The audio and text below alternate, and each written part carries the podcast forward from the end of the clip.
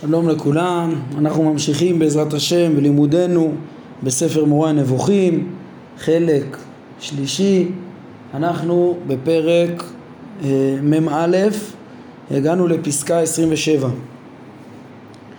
כן, מה שראינו אה, עד כאן, את ה, אה, כן, אנחנו בקבוצה השישית, אה, קבוצת הענישה, ראינו את העקרונות של הענישה של התורה, וראינו איך שבהתחלה אה, עד פסקה 17 הרמב"ם מתמקד בעקרונות אה, כוללים של הענישה של התורה שהיו שייכים בעצם יותר להלכות אה, סנהדרין והעונשים המסורים להם.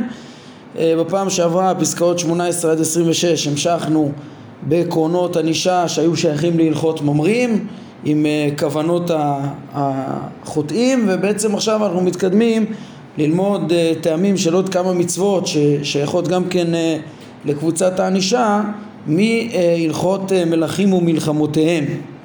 כן, אז בואו ניכנס לפסקה 27. אומר הרמב"ם, ספר שופטים כולל גם את כילוי זרע עמלק. כן, מצוות uh, מחיית עמלק, השמדת uh, עמלק. כן, ופה הרמב"ם מלמד אותנו עיקרון חשוב של ההיגיון של, והצדק של ענישה קולקטיבית. כן, הרמב"ם אומר ככה, כי כמו שעונשים את הפרט, כך ראוי שיענש שבט אחד או אומה אחת. למה? כן, זה לא, זה לא צדק אה, במובן הרגיל של אה, כל אה, פרט ופרט שנותנים לו כמעשיו. מה הרעיון כאן? אומר הרמב"ם, להעניש שבט או אומה אחת זה כדי להרתיע את כל השבטים שלא ישתפו פעולה להשחית. למה? כי הם יאמרו שלא יעשה בנו מה שנעשה בבני פלוני. כך שאפילו יצוץ בהם אדם רע ומשחית, שלא אכפת לו להרע לעצמו, ואינו חושב על הרע שהוא עושה, הוא לא ימצא מסייע משבטו שיסייע לו לעשות את הרעות שירצה לבצע. כן, היינו, אנחנו כבר ראינו שחלק מהעקרונות של הענישה הצודקת והמאוזנת, המדויקת, הראויה, שהתורה אה, מלמדת זה בעצם גם עיקרון ההרתעה והתורה בעצם בהדרכותיה ובאיומיה ובעונשיה היא גם דואגת בעצם לסדירות המצב אה, של החברה ו, ו, ו, ו, והתקינות על ידי בין השאר על ידי הרתעה. כן בין השאר על ידי הרתעה אה, ראויה. ובעצם פה הרמב"ם מסביר מאוד יפה איך ש... אה, התורה בעצם בענישה הקולקטיבית המסוימת הזאת שיש פה בעמלק ומיד נראה גם במובן מסוים בעמון ומואב וכדומה אז אה, בעצם התורה מסלקת נזקים כי אה, בעצם יכול להיות באופן נדיר איזה אדם רע כזה כמו שהרמב"ם אומר שכופה, ש, ש, שרוצה לקפוץ ולא אכפת לו בעצם אה, שהוא אה, יחטוף מזה ו- ו- ו- ומוכן אפילו להתאבד וכדומה ולהרע לעצמו ובכל זאת הוא, הוא עושה את מה שהוא עושה. כן אבל וחלילה אם לא יהיה ענישה קולקטיבית אז יכול להיות שאדם רע כזה גם יניע מערכת שלמה ויוביל אנשים נוספים שילכו איתו. כן וכן, אנשים יזרמו איתו ו- וילכו אחריו ויחשבו שבסוף יענישו רק את הרע בעצמו וכדומה. אבל ברגע ש- שמצטרף האיום ש- שכל מי שישתף איתו פעולה יודע שהוא אה, אה, שכל השבט כולו יכול להינזק מהדבר הזה אז בעצם זה יכול ממש למנוע את אה, נזקים, שוב, כי בטבעם של אה, בני אדם אין דבר כזה, אלא באופן חריג, אם יש חריגים שהם כאלה רעים שלא אכפת להם על עצמם, רוב בני אדם אכפת להם על עצמם, ולכן העובדה הזאת שבעצם התורה אה, מצווה למחות את זרע עמלק שיצא לקראתנו בחרב, הרמב"ם בספריו בהלכה מדגיש את זה שהוא ערב לנו ו... כן, אשר קרחה בדרך, כמו שהתורה אומרת, אה, בלי שעשינו לו שום דבר, פשוט הגיע ותקף אותנו, אה, אז כנגד מה שהוא עשה, הרמב"ם פה ממשיך, כן, על כן, את עמלק שחש לצאת בחרב, נצטווינו לחסל בחרב.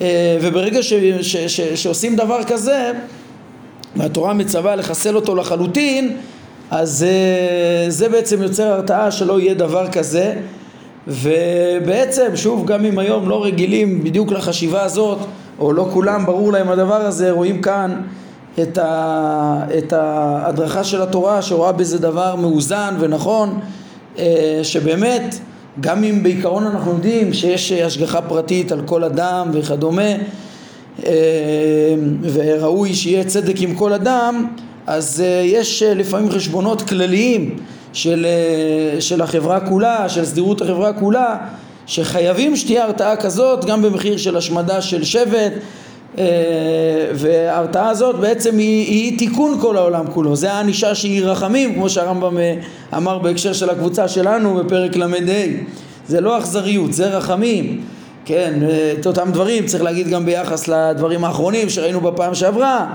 להריגת הכופרים, שכן, הם, ועובדי עבודה זרה והמורדים בהשם ועושים ביד רמה האפיקורסים והמינים וכדומה ש, שבעצם החיסול שלהם גם אפילו שזה לא בסדרי משפט רגילים וכדומה זה הצלת האנושות כולה זה הצלת האמונה זה, זה, זה, זה, זה, זה, זה הם, הם סכנה לשלמויות האדם פה בעולם.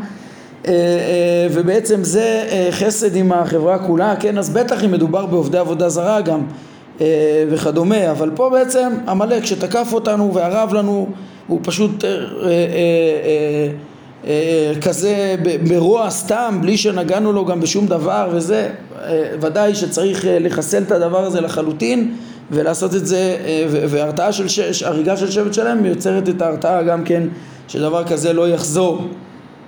כן אז הרמב"ם אומר על כן את עמלק אחרי שהבנו את העיקרון של הענישה הקולקטיבית אז ביחס לעמלק שהוא חש לצאת בחרב נצטווינו לחסל בחרב. ואילו עמון ומואב שנהגו בשפלות או בקמצנות ו, וגרמו נזק אה, אה, בתחבולה, כן היינו עמון הם לא, לא קידמו פנינו בלחם ובמים בקמצנות ושפלות כזאת ומואב הם אה, הרי סחרו עלינו את אה, בלעם ואחר כך אה, פיתו את ישראל כן, לעבודה זרה ולבוא אחרי אלוהיהם וכדומה. אז, אז בעצם כל ה... פה הם, הם בעצם כל זה שבאו לבזות אותנו ולהוריד אותנו וכדומה פה זה לא הריגה כמו עמלק אז על זה הם גם כן מקבלים בעצם ענישה שוב שבטית, הרתעתית אבל בהתאם למה שמגיע אליהם הם נענשו רק בהתרחקות מחיתון ובהשפלתם ובהימנעות מלדרוש בשלומם ותו לא. כן, היינו, אם הם מתגיירים, אז הם אה, אפילו שהם מתגיירים עדיין לא, לא מתחתנים איתם כנגד העמידות שהם אה, נהגו איתנו אה, וגם כן אז יש פה את ה... הם ביזו אותנו וזה בעצם איזה ביזוי שצריך להיות ושוב זו ענישה קולקטיבית כזאת שאמורה למנוע מעשים כאלה לגנות אותם אה, שלא יחזרו על עצמם. וגם אה, אם יוצאים למלחמה מולם אז לא אה, דורשים את שלומם וטובתם. בעצם כן אצל הרמב"ם בעיקרון הרמב"ם מלמד ש, ש, שדורשים שלום לפני שיוצאים למלחמה עם כל אדם בעולם לדעת הרמב"ם זה אפילו במלחמת עמלק כן מי שירצה יראה הדברים מובאים פה גם בהרחבה אה, פסקה 27, כן? אה, לפסקה שלנו. וכן, אה, אז אמנם הם מעירים רק שאם הם כן נכנעים מראש ובלי שקראנו להם אז לא נלחמים בהם ובאמת אצל הרמב"ם רואים את זה בהלכות כמו שמפנים פה בפרק ו' בהלכות מלחמות שאצלו אין דבר כזה אפילו עמלק אצל הרמב"ם דורשים בשלומם ובעצם הוא לומד את זה מפסוק ביהושע. אה, אני חושב ש...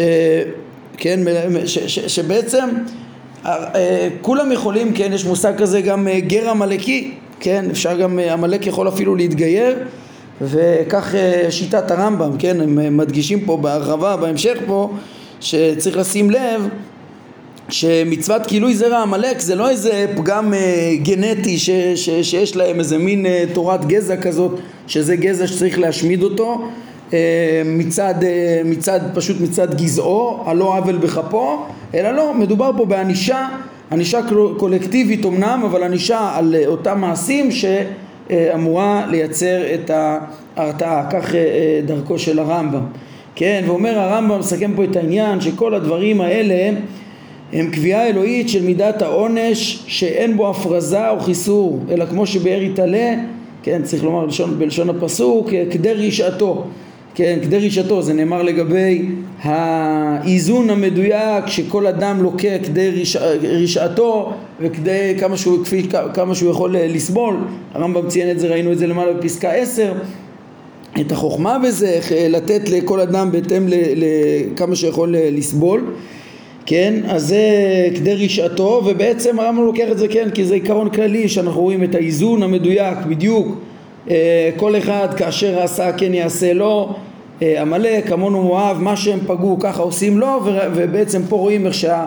את האיזון האלוהי המדויק הזה לא יותר מדי ולא פחות מדי כדי ליצור את ההרתעה וזה דבר שיכול להחזיק גם לדורות אה, דברים כאלה. אז זה עוד יסוד שמלמד אותנו הרמב"ם פה אה, שבעצם גם בעיקרון הלחימה הזה והמצוות האלה של הענישה והתגובה למעשה עמלק אה, עמון ומואב אנחנו רואים פה איזה, איזה אה, עיקרון של איזון ותועלת ויעילות מדויקת אלוהית בעיקרון הענישה ששייך לעקרונות של הענישה ששייך לקב... ש... ש... שמתבהר בקבוצה שלנו.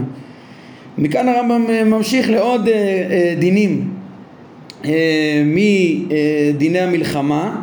הרמב"ם אומר הספר הזה, ספר שופטים, כולל גם התקנת יד ויתד.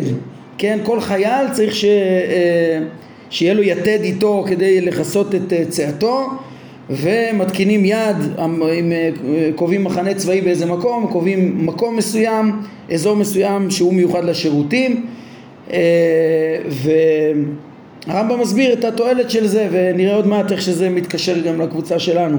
הרמב"ם אומר כי כמו שהודעתיך בפרק ל"ג בפרקי המבוא לפרקי טעמי המצוות המפורטים אה, כמו שהודעתיך אחת ממטרות התורה הזאת היא הניקיון וההתרחקות מטינופים ומלכלוכים ושלא יהיה אדם כבהמות.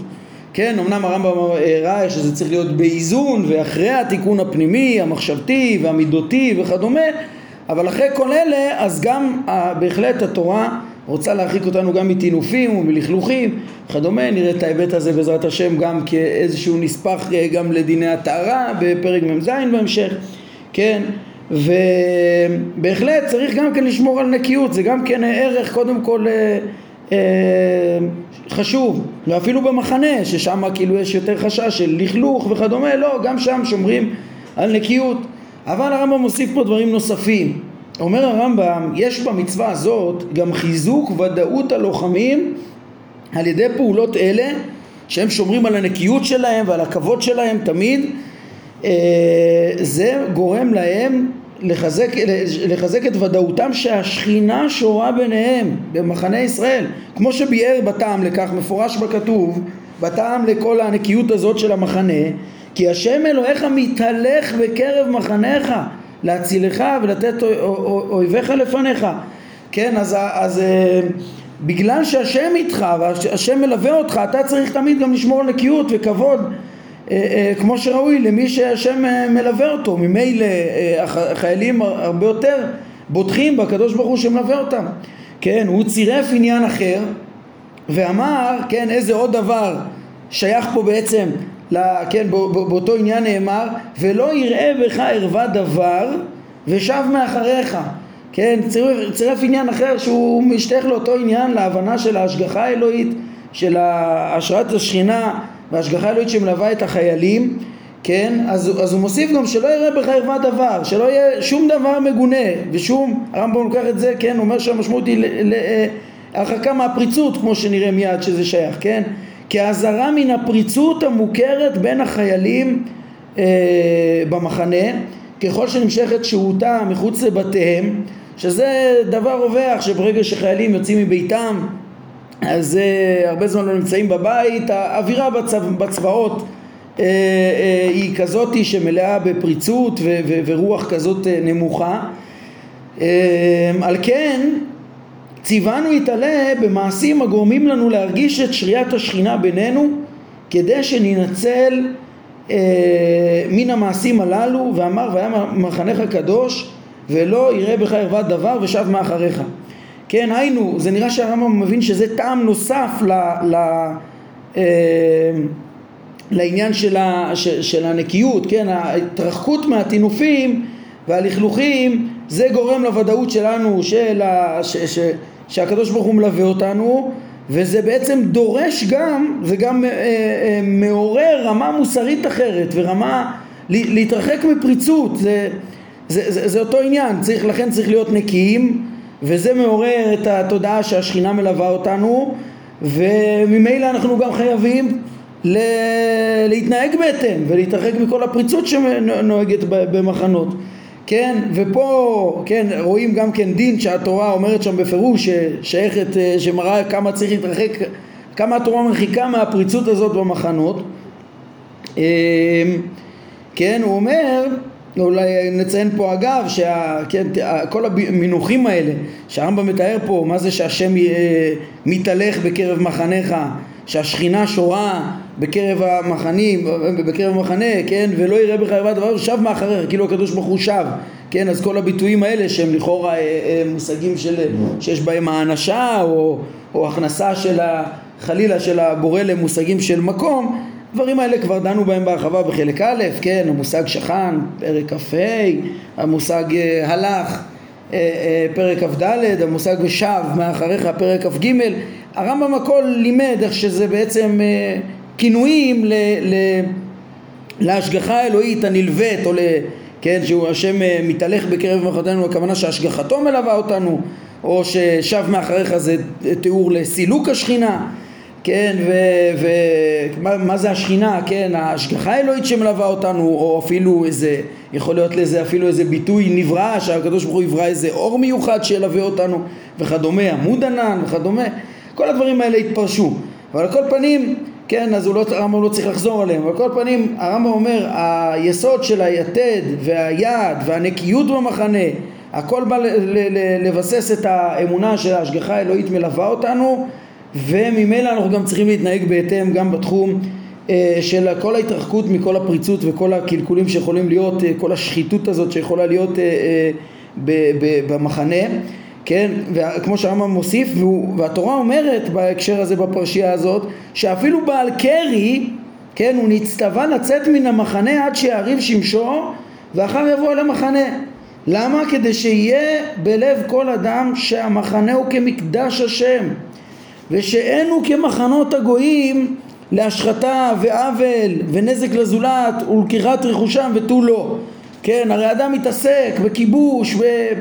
אה, כן, כמו, מה, מה עושים מחנות הגויים הרמב"ם מתאר פה? הם משחיתים ומזיקים ולוקחים את הרכוש, הולכים ונלחמים אז, אז כבר נהיים גסים וכלפי אה, כל אה, הזולת וכל מה ש, שקורה בשבילם אז אומר הרמב"ם זו לא המטרה של אה, מחנה ישראל כש, כשהתורה אומרת שאפילו בעל קרי מתרחק מהמחנה זאת אומרת שצריכה להיות פה גם קדושה של מחשבה והרחקה גמורה מ... מכל מחשבה רעה והרהורי עבירה ובטח מכל פריצות וכדומה עד כדי כך שאם יש מישהו שהוא בעל קרי במחנה יוצא מהמחנה, ממחנה צבאי הרמב"ם אומר, כן? למה?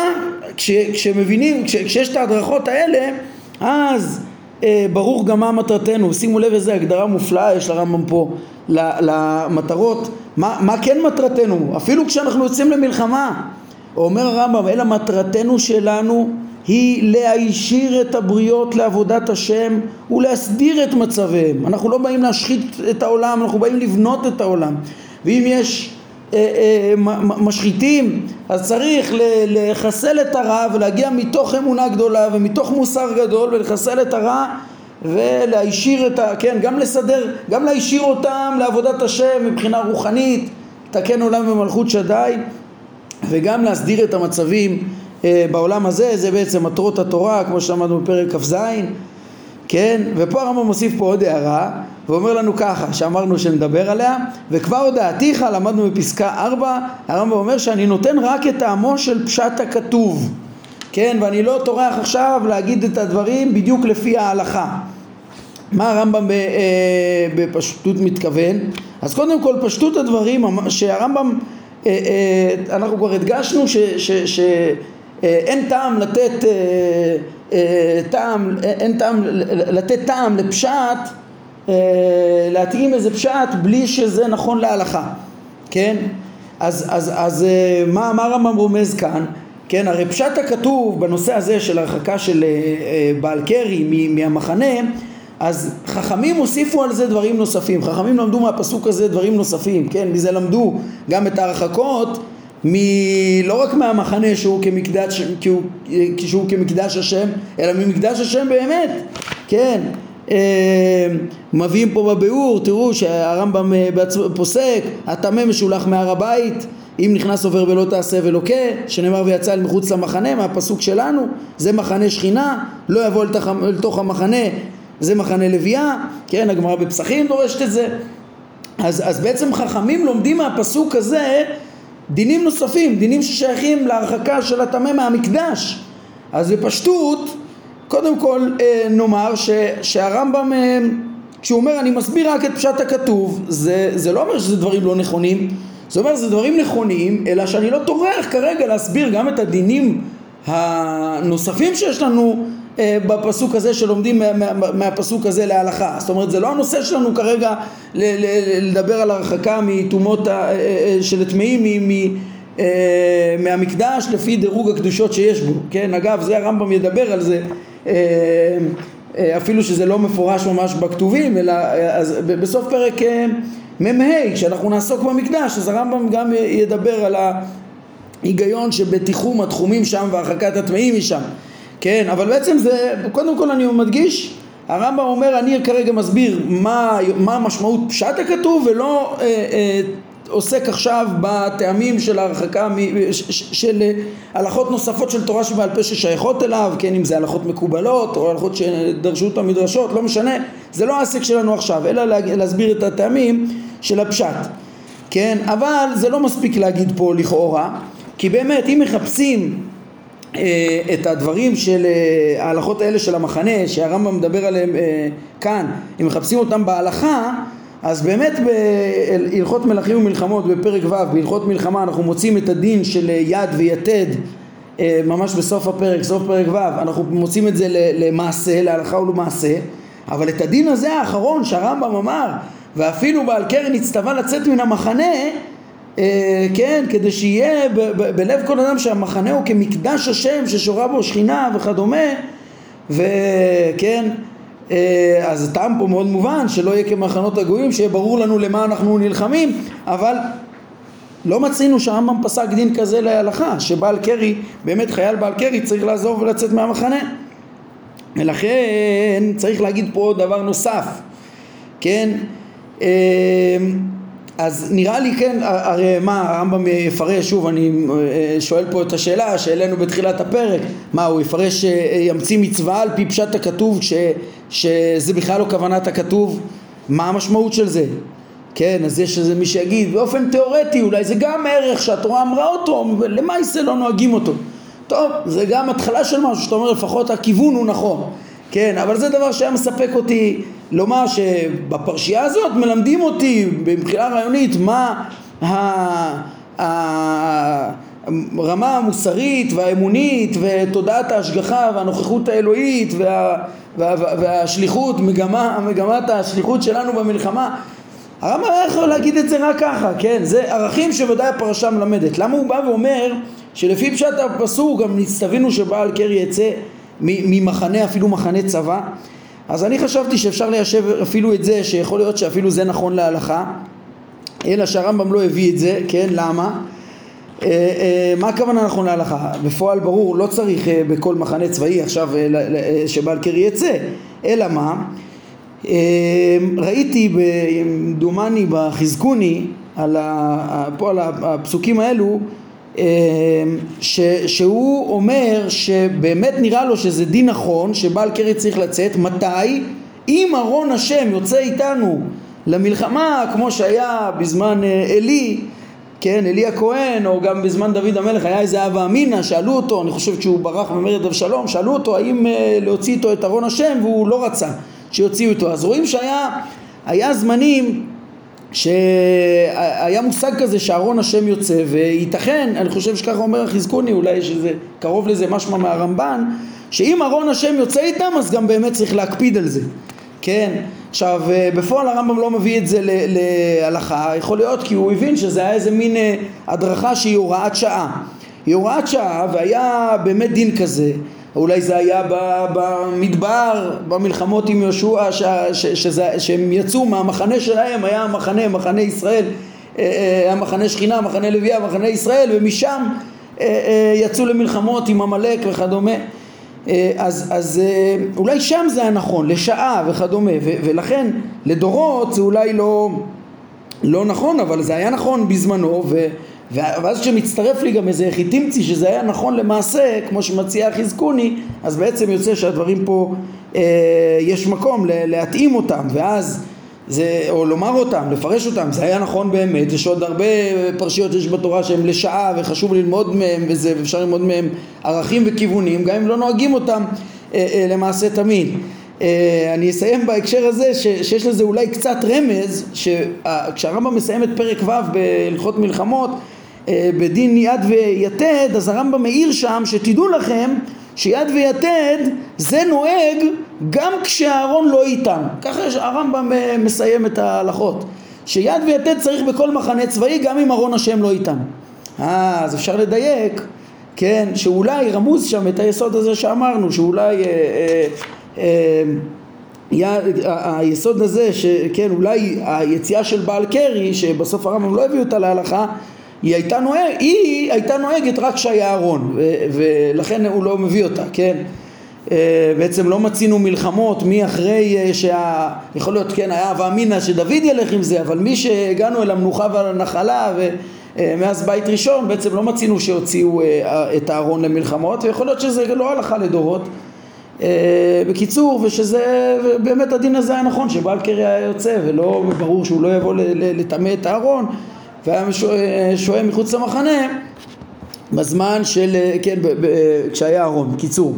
אז אה, זה בקיצור, אם אנחנו הולכים עם העיקרון הזה, אנחנו יכולים להעמיד את היסוד שלנו, שכן, אה, עד עכשיו ראינו אותו נכון, תמיד, שהרמב"ם, בכל פרקי טעמי המצוות, הוא אומר דברים שבעיקרון הם נכונים, גם אם הוא מרוכז בפשטי המקראות ולא בא להסביר את כל ההלכות של תורה שבעל פה הנוספות לפרטי פרטין, אז סוף סוף הוא אומר דברים נכונים, כן, כמו שראינו גם בשיעור שעבר, אה, אה, בעצם זה דוגמה, אתם זוכרים את הטבלה בפסקה ד' שדיבר, בפסקה 4 שדיברנו עליה, כן, אז אה, ככה העמדנו כבר את, הדוגמה ששם, איך שביסודה היא, היא, היא, ההבנה שהרמב"ם פרש בפשט היא נכונה, וככה דוגמה חמש שראינו פעם שעברה על זה שהרמב"ם מבין שכן על כל העושה ביד רמה שזה רחב זה לא רק כפירה של עבודה זרה אלא כל מינות וכדומה אז בעצם ודאי דבר נכון אה, אה, להלכה כמו שאמרנו שהרמב"ם פוסק אותו להלכה וככה אנחנו רואים גם אה, בעצם בדוגמה הזאת שאנחנו פוגשים כאן שזה אה, כן דוגמה שש שמה שגם כן הדברים יכולים להיות בעיקרון נכונים בפשט ומסתדרים עם ההלכה שהרמב"ם פשוט לא נכנס לכאן לא צריך להיכנס כאן לפרטי ההלכה כן, אפשר גם להוסיף ש... ש... גם כיוון שכן איך, איך סוף סוף אה, זה לא סתירה שלומדים מכאן שילוח אה, טמאים מהמקדש ומהר הבית וכדומה. לא זה לא סתירה כן? אפשר שבאמת פשט הכתוב מדבר במחנה וכגון שיש ארון וכדומה כן? ושהמחנה הוא כמקדש השם ומכאן ממילא נלמד כן, מכאן ממילא נלמד מה צריך להיות במקדש השם, לא שהפשט מדבר במקדש השם. ככה בקיצור הדברים האלה יכולים לעמוד היטב. אה, כן, נשאר לנו עוד דין אחד פה בפרק, מה שאני רוצה נראה אותו בעזרת השם בזריזות, זה דין אשת יפת תואר ונסכם גם כן, אני רוצה גם כן לסכם, אז ת, ת, תרשו לי היום טיפה אה, אה, יותר להעריך, רק כשנצליח לסיים את הפרק הזה אה, בעזרת השם נשתדל שזה יהיה בזריזות. אז ככה, כן, רק עוד דבר אה, אחרון, לפני שאני עובר פה לדין שטיפת תואר, למה באמת אנחנו, מה שייך פה הדינים האלה של הנקיות במחנה וקדושת המחנה והמוסריות של המחנה או, או, ומטרת הלחימה לקבוצה של הענישה שלנו, אז אני חושב שהתשובה היא במה שהרמב"ם מסיים פה, בסוף רואים ש... שמהי מטרת הלחימה שלנו, זה בעצם שייך לענישה. איזה ענישה התורה? אנחנו יוצאים למלחמות של לסלק נזקים. מה זה המלחמות שלנו? כן, המלחמות שלנו הן מידתיות, הן מדויקות כמו שראינו בעמלק אה, אה, אה, ומועילות לתיקונו של עולם. המגמה שלנו בכל המלחמות, הרמב"ם אומר, מטרתנו שלנו היא להישיר את הבריות לעבודת השם ולהסדיר את מצביהם. זה בעצם המטרה ובעצם זה מלמד אותנו מה המגמה פה של כל הענישה, איך שהיא כולה אה, אה, לטובת יישובו של עולם ולא הרס ולא עוול וכדומה.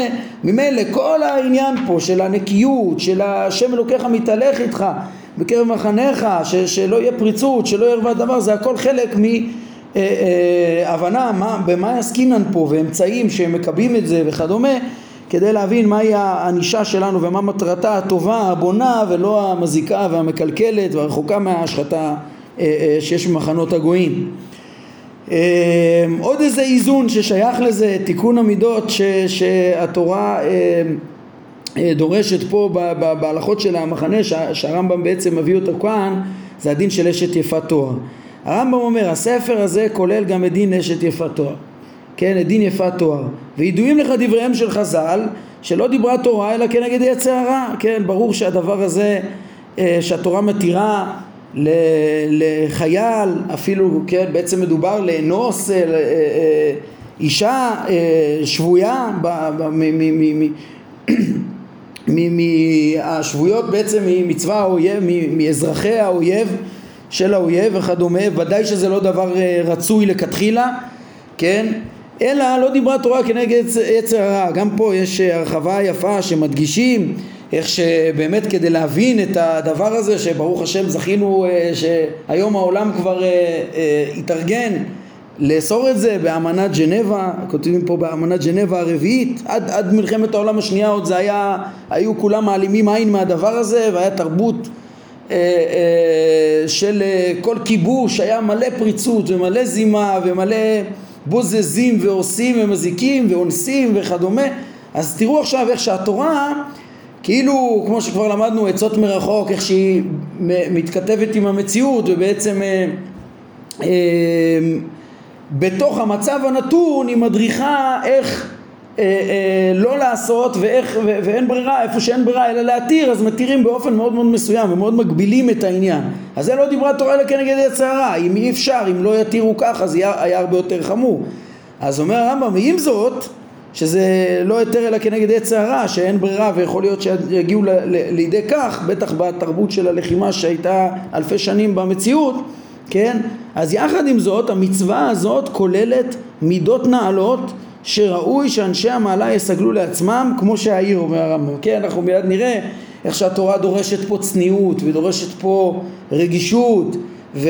ו-, ו- אה, כן, רחמים, אה, ריסון התאוות וכדומה אה, כן, אז אה, הרמב"ם הולך ומסביר אה, דהיינו, כי אף על פי שגבר יצרו על האב של אותו חייל ואין הוא יכול להתאפק אז עדיין התורה מכריחה אותו הכרח להביא אותה את האשת יפת תואר למקום מוסתר.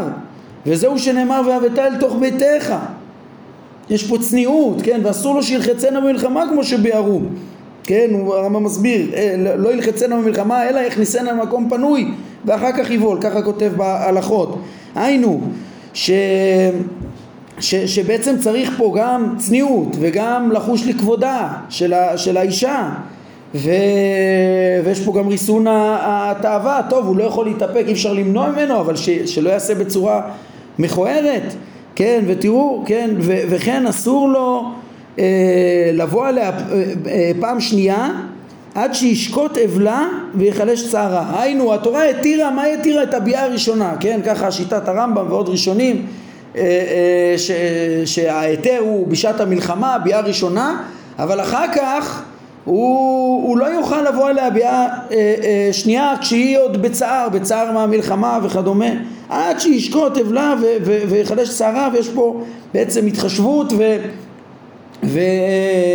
ורגישות כזאת, כן? שלא יהיה פה אונס, שלא יהיה פה, אלא הוא רוצה שייקח אותה, יביא אחר כך אה, לביתו ויתחשב בה עד שיגמר אבלה וצערה כן ואין למנוע ממנה להתאבל ולהיות מוזנחת ולבכות. לא רק שהוא לא בא עליה באותו זמן אלא גם צריך לאפשר לה את זה. כן גם פה איזה, איזה רגישות איזה כבוד. אה, אפילו לשבויה מה שלחלוטין לא היה מקובל אה, אף פעם באותם ימים. כן כמו שנאמר, וגילחה את ראשה ועשתה את ציפורניה והסירה את שמלת שבעה מעליה ובכתה את אביה ואת אמא ירחמים ואחר כן תבוא אליו ועלתה והייתה לך לאישה אז מאפשרים לה, ובכתה את אביה ואת אמא ירחמים כן, למה, למה צריך את זה? כי האבלים מוצאים מרגוע בבכיים ובעוררם את אבלם עד שיחלשו כוחותיהם הגופניים מלסבול אותו מאורע נפשי. כמו שהשמחים מוצאים מרגוע ממני המשחק, כן? הרמב"ם אומר פה אה, יסוד פסיכולוגי.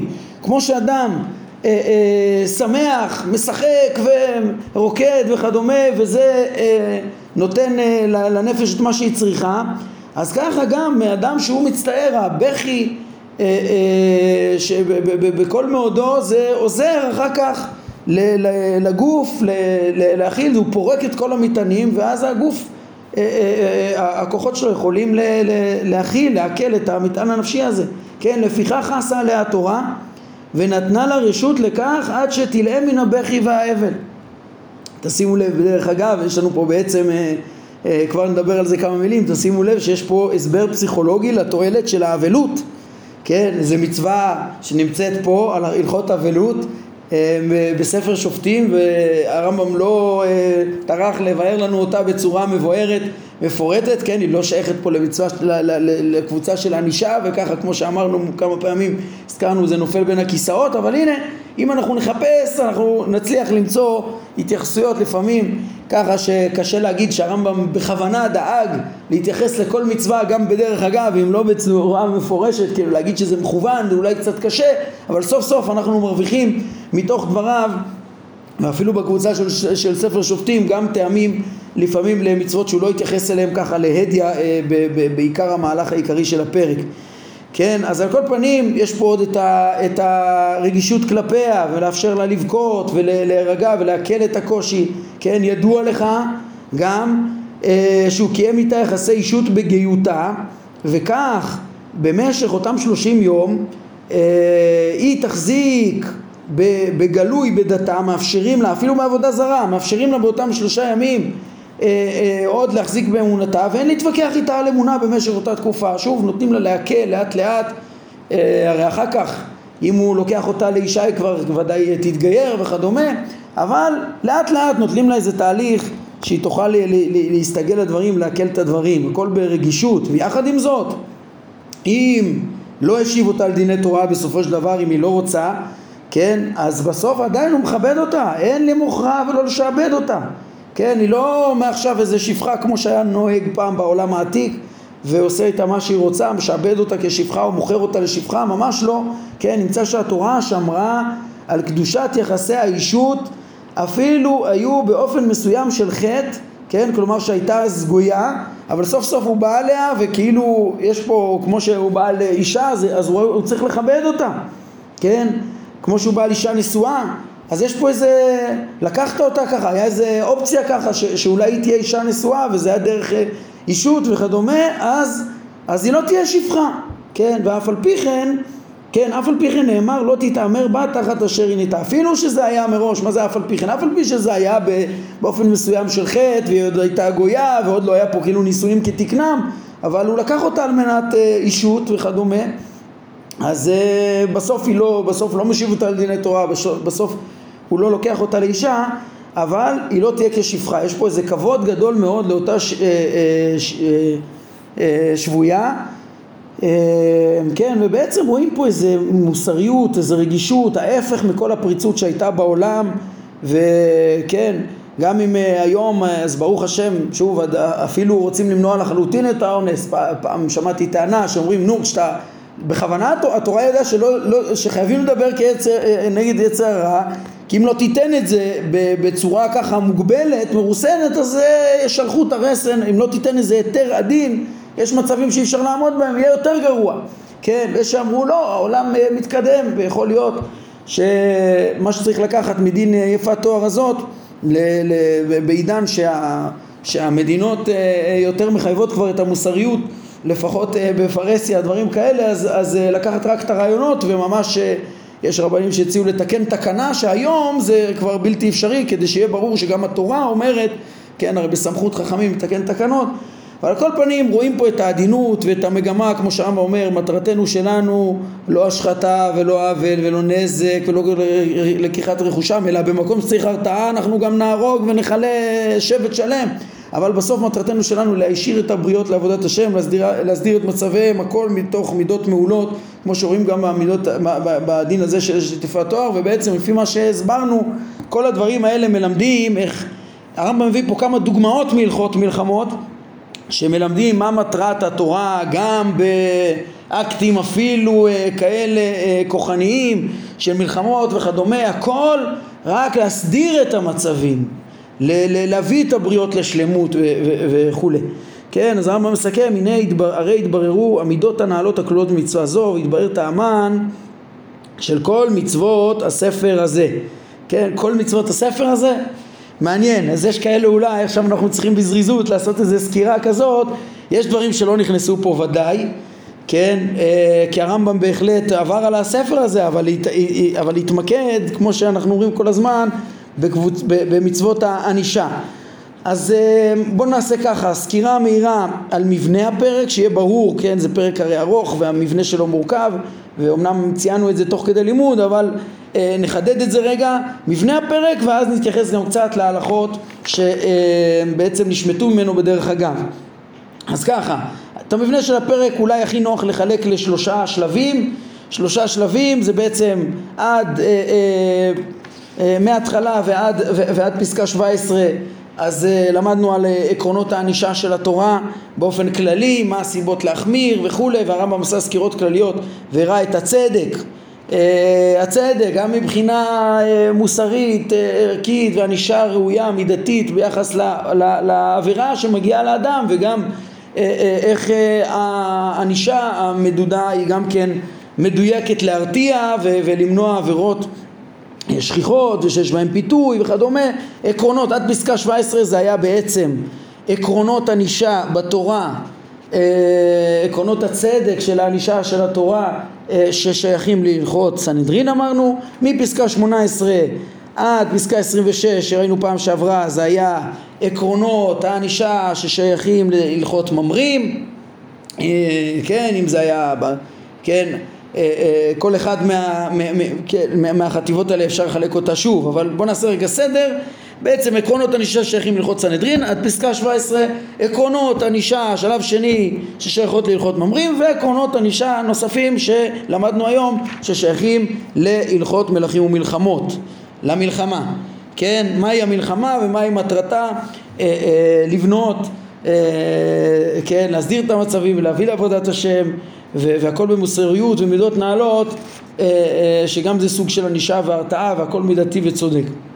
אז יש פה שלושה שלבים כמו שאמרנו הלכות סנדרין, הלכות ממרים, הלכות אה, מלכים ומלחמות. בכל אלו המיקוד הוא על עקרונות הענישה.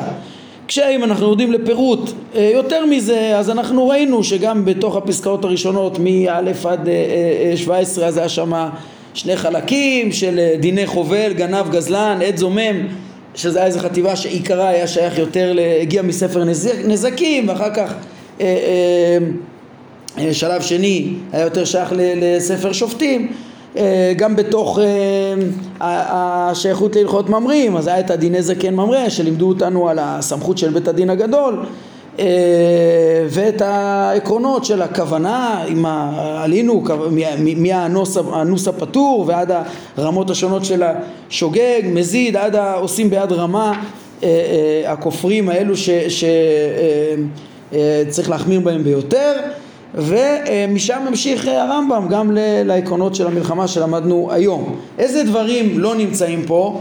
אז איזה דברים לא נמצאים פה? אה, הרבה דברים האמת, כן? אבל בואו נתחיל נגיד מהאחרון שציינו, אה, הלכות אבל לא נמצאים פה, איפה הם כן נמצאים בפועל בפרקי טעמי המצוות? אז ראינו פה, אה, אה, כן, בדיני אבל יש כמה עניינים, יש את אה, כל ההתעסקות עם המת והקבורה, זה דברים פשוטים שלא צריך אה, אה, בכלל אה, אה, להעריך בהם. כן, הם דברים פשוטים בטעמם, איך שצריך לקבור בצורה מכובדת וכדומה. אה, לסלק את, ה, את הגופה וכדומה, דברים פשוטים, אבל יש פה גם את הדין להתאבל אחר כך, אז הנה הרמב"ם, בדרך אגב למדנו את התועלת הפסיכולוגית שיש לדבר הזה כן, אפשר להוסיף את היסודות שבהלכות אבלות שכל אה, אסון כזה שפוקד צריך לעורר לתשובה זה שייך ליסוד התשובה ולכל, אה, כמו שראינו בפרק ל"ו אה, וכמו שהרמב"ם למד בהלכות תעניות איך שכל צרה אמורה לעורר לזעקה ותשובה ותיקון המעשים כן, את הדיני דיני טומאה של איסורי טומאה של כהן שנמצאים בהלכות אבל, זה הרמב"ם יגיד בקצרה בפרק מ"ז בדיני טומאה וטהרה, ככה שבסך הכל הלכות אבל יש התייחסויות אה, אה, או שהדברים מבוארים אה, בעצמם, כן, בתוך הלכות ממרים יש לנו גם נגיד בן סורר ומורה ומכה אביו ואמו, אתם זוכרים מצאנו את זה בתוך הענישות החמורות שהרמב"ם התאים את זה בכלל לדברים. אה, כיבוד הורים, מצאנו את זה בדרך אגב בפרק מ', כן, ככה שיש עוד דברים בהלכות אה, מלכים בעצם, המלכות, הרמב"ם בפסקה 16 ככה התייחס שצריך צריך את המלך שבשביל ההרתעה. יש בעצם אה, היה אפשר להרחיב הרבה יותר בצורך של המלך ובמצוות יישוב הארץ שכלולה בהלכות אה, מלכים אף על פי שהרמב"ם לא מנה אותה כמצווה מן, מן התרי"ג הרי עצם החובה הזאת היא חובה ברורה של אה, אה, חובת יישוב הארץ ואי אפשר להעמיד בעצם זה חלק ממצוות המלך ו, וככה היבטים נוספים שיש בעוד דין, דינים במלחמה יש עוד דינים של מוסריות במלחמה וכדומה אלא שהרמב"ם לא הגיע פה מצד לנסות להבין את כל ההיבטים של המלכות, אלא זה הקבוצת ענישה. הענישה, כל דירוגי הענישה, עקרונות הענישה וכדומה, אז הוא נגע בכל מה שצריך אה, אה, בעניין הזה, וככה אה, דברים אחרים שאומנם הם פשוטים ואפשר ללמוד עליהם בהקשרים אחרים, אבל המשמעות שלהם אה, אה, אה, אצל הרמב"ם, משנת הרמב"ם, זה בעצם דברים ש...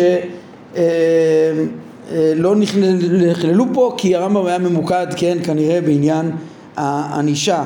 כן, נגיד מלך, הנה אנחנו אה, עומדים ביום ירושלים אה, וכדומה, כן, האמת שאנחנו נמצא גם כן בפרק, אה, כשנעסוק במקדש, בפרק מ"ה, אנחנו נראה איך שהוא תכלית התורה בארץ, ואם מעיינים אפשר לראות את הערך האדיר, הרי כל טעמי המצוות, אנחנו אמרנו, מהמטרות זה קודם כל הסדרת העולם הזה, יישוב חיי העולם הזה, והקמת מלכות זה, זה, זה להסדיר פה חיים ומערכת המשפט, אפשר, כן, כל, כל הדינים הצודקים האלה עם ההרתעות שיש פה בסוף חייבים שיהיו פה אה, מלך ומשפט והכל דווקא בארץ ישראל אה, נקבע אה, לפי הרמב"ם שאין מעמידים מלך אלא בארץ ישראל גם בית המקדש כמובן הוא במרכז הארץ.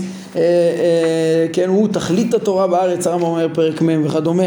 ככה שיש להעריך בתועלות של הדברים האלה אבל שוב אמ, הדברים האלה גם ארץ ישראל מראש לא נמנתה על ידי הרמב"ם כמצווה רגילה אלא היא כנראה חלק ממצוות המלך וכדומה ומתנאים רבים של מצוות דאורייתא הם דווקא בארץ ככה שכן הרמב"ם זה, זה שיש השגחת השם על ארץ ישראל אה, אה, ושכל ההבטחות של, אה, של, של, של, של הגאולה תלויות ב, ונצחיות התורה תלויות ב, ב, ב, ב, בארץ ישראל כאן מת, מתממשת המלכות מלכות ישראל שהיא ממלכת כהנים בארץ ומציון תצא תורה לכל העולם. הרמב"ם מדגיש את זה גם בספר המצוות קנ"ג איך שהמצוות תלויות בארץ ישראל וכדומה.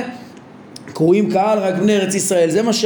זה בעצם כל התנאים לאחד אותנו כאומה לעבוד את אה, השם אומה שיודעת את השם שזה התכלית שלנו זה מטרתנו כמו שנזכר גם בפרק הזה עוד נראה את זה בפרק נ"א איגרת תימן. בקיצור זה דברים מאוד מאוד יסודיים אבל פשוט הם, אצל הרמב"ם מה שלא נמנע כמצווה ספציפית ולא בדיוק השתייך לקבוצה ממילא זה לא היה היבט שדרכו הוא יסתכל על הדברים אבל אם מתבוננים בהיבט המרכזי הזה של מטעמי התורה, של יישוב הארץ ידי לכל חיי עולם הבא, דרך ממלכת כהנים וגוי קדוש, זה ממש ממרכזי, מיסודות התורה, וכמו שהרמב"ם קורא לזה, מיסודות התורה בספר המצוות, עשה קנ"ג, כן, בהקשר של חישוב החודשים ועיבור השנים, שרק הקהל אה, אה, שבארץ ישראל, הממונים, שמייצגים את הכלל, הם בעצם אלה ש... אה, בית הדין הגדול בעיקרון, או מי שמחליף אותם, הם אלה ש, שבעצם נותנים את התוקף לכל המצוות, לכל התורה, לתמיד. טוב, בקיצור, בסך הכל רוב הדברים נגענו והסברנו מה דובר ומה לא דובר, אז אנחנו נעמוד כאן להיום. ברוך אדוני לעולם, אמן ואמן.